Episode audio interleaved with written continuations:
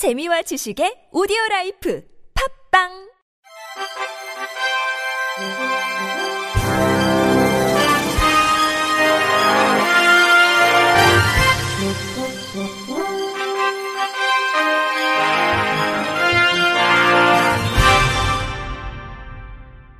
청취자 여러분 안녕하십니까? 12월 28일 목요일 KBRC 뉴스입니다.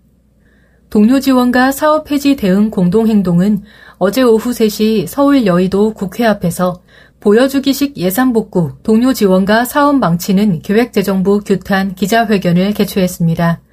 지난 2019년 시작된 중증장애인 지역 맞춤형 취업 지원 사업은 비경제활동 또는 실업 상태에 있는 중증장애인을 대상으로 중증장애인 동료 지원가가 자조 모임, 상담 등 동료 지원 활동 제공을 통해 취업 의욕을 고취해 경제활동 상태로 전의를 지원하는 사업입니다.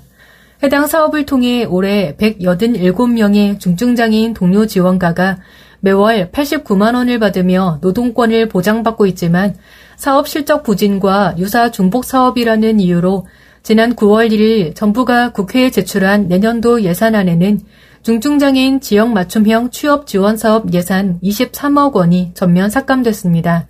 이에 동료 지원가들은 동료 지원과 사업 폐지 철회를 촉구하며 다양한 방식의 투쟁을 이어온 끝에 이달 21일 국회 본회의에서는 내년도 동료 지원과 사업 예산이 올해와 같은 23억 원으로 확정됐습니다. 하지만 사업의 운영 부처가 고용노동부에서 보건복지부로 이관돼 사업이 새로 설계되는 동안 기존 동료 지원가들의 고용은 단절될 위기에 처해 있으며 채용 목표 인원을 기존 300명에서 400명으로 확대하면서도 운영비는 동결해 동료 지원가의 최저임금 보장 여부 또한 불투명해졌다는 지적입니다. 피플퍼스트 성북센터 동료 지원가 사업 김하은 슈퍼바이저는 기재부가 기존 동료 지원가 사업을 복지부로 예산을 배치하면서 기존의 중증장애인 지역 맞춤형 취업 지원 사업이라는 이름은 없어지고 현재 장애인 동료 상담으로 이름이 들어갔다며 현재 동료 지원가 187명이 그대로 일할 수 있는 일자리인지 지금처럼 중증장애인이 다른 중증장애인을 만나 사회활동과 취업 의지를 고취 하는 사업이 될지 하나도 모르는 상황이라고 토로했습니다. 이날 기자회견 현장에 참여한 더불어민주당 허영 의원은 현재는 동료 지원과 사업이 이미 결정이 되고 국회에서 통과가 돼 되돌릴 수 없는 상황이다. 내년 22대 국회가 구성이 되면 환경노동위원회에서 다시 이 사업을 찾아와야 하기에 시간은 조금 걸리겠지만 우리 함께 노력해서 이 사업이 제자리를 찾을 수 있도록 노력하자라고 말했습니다. 한국장애인단체 총연맹이 다가올 새해 새롭게 활용할 공식 영문 표기명을 발표했습니다. 유엔은 유엔 장애인 포용 전략에 따라 장애 포괄적 언어 가이드라인을 제시하고 장애를 differently abled로 표현하지 않도록 권고한 바 있습니다. 장애인뿐 아니라 비장애인도 모두 각기 다른 능력을 가진 differently abled로 설명할 수 있고 이런 완곡한 표현은 현실을 부정하고 장애를 직면하거나 이야기하는 것을 피하는 방법이므로 적절하지 않은 표현이라는 취지입니다. 이에 따라 한국 장총은 공동 대표단 회의를 거쳐 공식 영문 표기명을 기존 Korea Differently Abled Federation 약칭 KODAF에서 Korea Federation of Disability Organizations 약칭 KOFDO로 변경했습니다. 한국 장총은 운영하는 홈페이지, SNS 주소와 공식 문서 등에 대해 이달 말부터 순차적으로 KOFDO로 변경해 사용할 계획이라면서 이번 영문 표기명 변경 발표를 통해 장애인과 비장애인 모두를 포용하는 사회의 중요성을 강조하고자 하며 앞으로도 장애인의 권익을 위한 다양한 활동을 추진할 것이라고 전했습니다. 해피유 자립생활센터가 인공지능 컴퓨터 비전 분야에 특화된 기술력을 보유한 퀀텀 AI의 지분을 인수해 감자넷 플랫폼을 출시했다고 밝혔습니다. 감자넷은 감동 주는 자립생활이라는 철학을 담은 플랫폼 서비스로 이번에 출시한 핵심 기능은 활동 지원사별 급여 계산 및 회계 정산을 자동화하며 이에 따라 기존 업무 시간을 대폭 단축시키고 중개센터 본연의 핵심 업무인 장애인 활동 지원 서비스 계획과 소통 업무에 집중하도록 구현했습니다. 또 급여 계산, 국세청 신고, 회계 정산 등의 모든 세무 회계 업무를 감자넷 내에서 원스톱으로 수행할 수 있는 시스템을 구축했습니다. 이와 더불어 감자넷 서비스 내에 활동 지원사, 장애인 매칭 플랫폼을 탑재해 구인 구직 중인 장애인과 활동 지원사에 대한 다양한 정보를 제공하고 제공기관이 보다 쉽게 활동 지원사 확보와 매칭을 할 수 있도록 했습니다. 경일남 센터장은 제공기관, 활동지원사, 돌봄 당사자가 모두 만족할 수 있는 플랫폼을 개발하고자 했으며 추후 부정수급 없이 투명하게 운영할 수 있는 활동지원 분야의 선진적 플랫폼이 되는 것을 목표로 하고 있다고 말했습니다.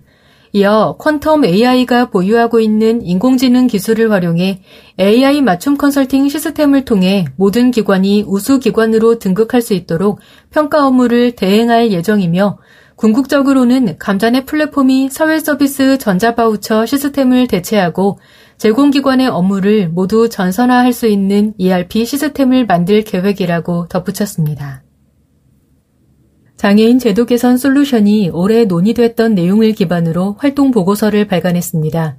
장애인 제도 개선 솔루션은 장애인들이 일상생활에서 어려움을 겪고 있는 현안들을 발굴, 제도를 개선해 나가는 협의체로 유형별, 직능별 22개의 장애인 단체 실무 책임자가 위원으로 구성돼 매달 회의를 개최하고 있습니다. 활동 보고서에는 장애인 제도 개선 솔루션의 기본적인 활동 방향뿐만 아니라 개별 안건의 건의 내용, 진행 현황, 결과 등에 대해 상세하게 설명됐습니다.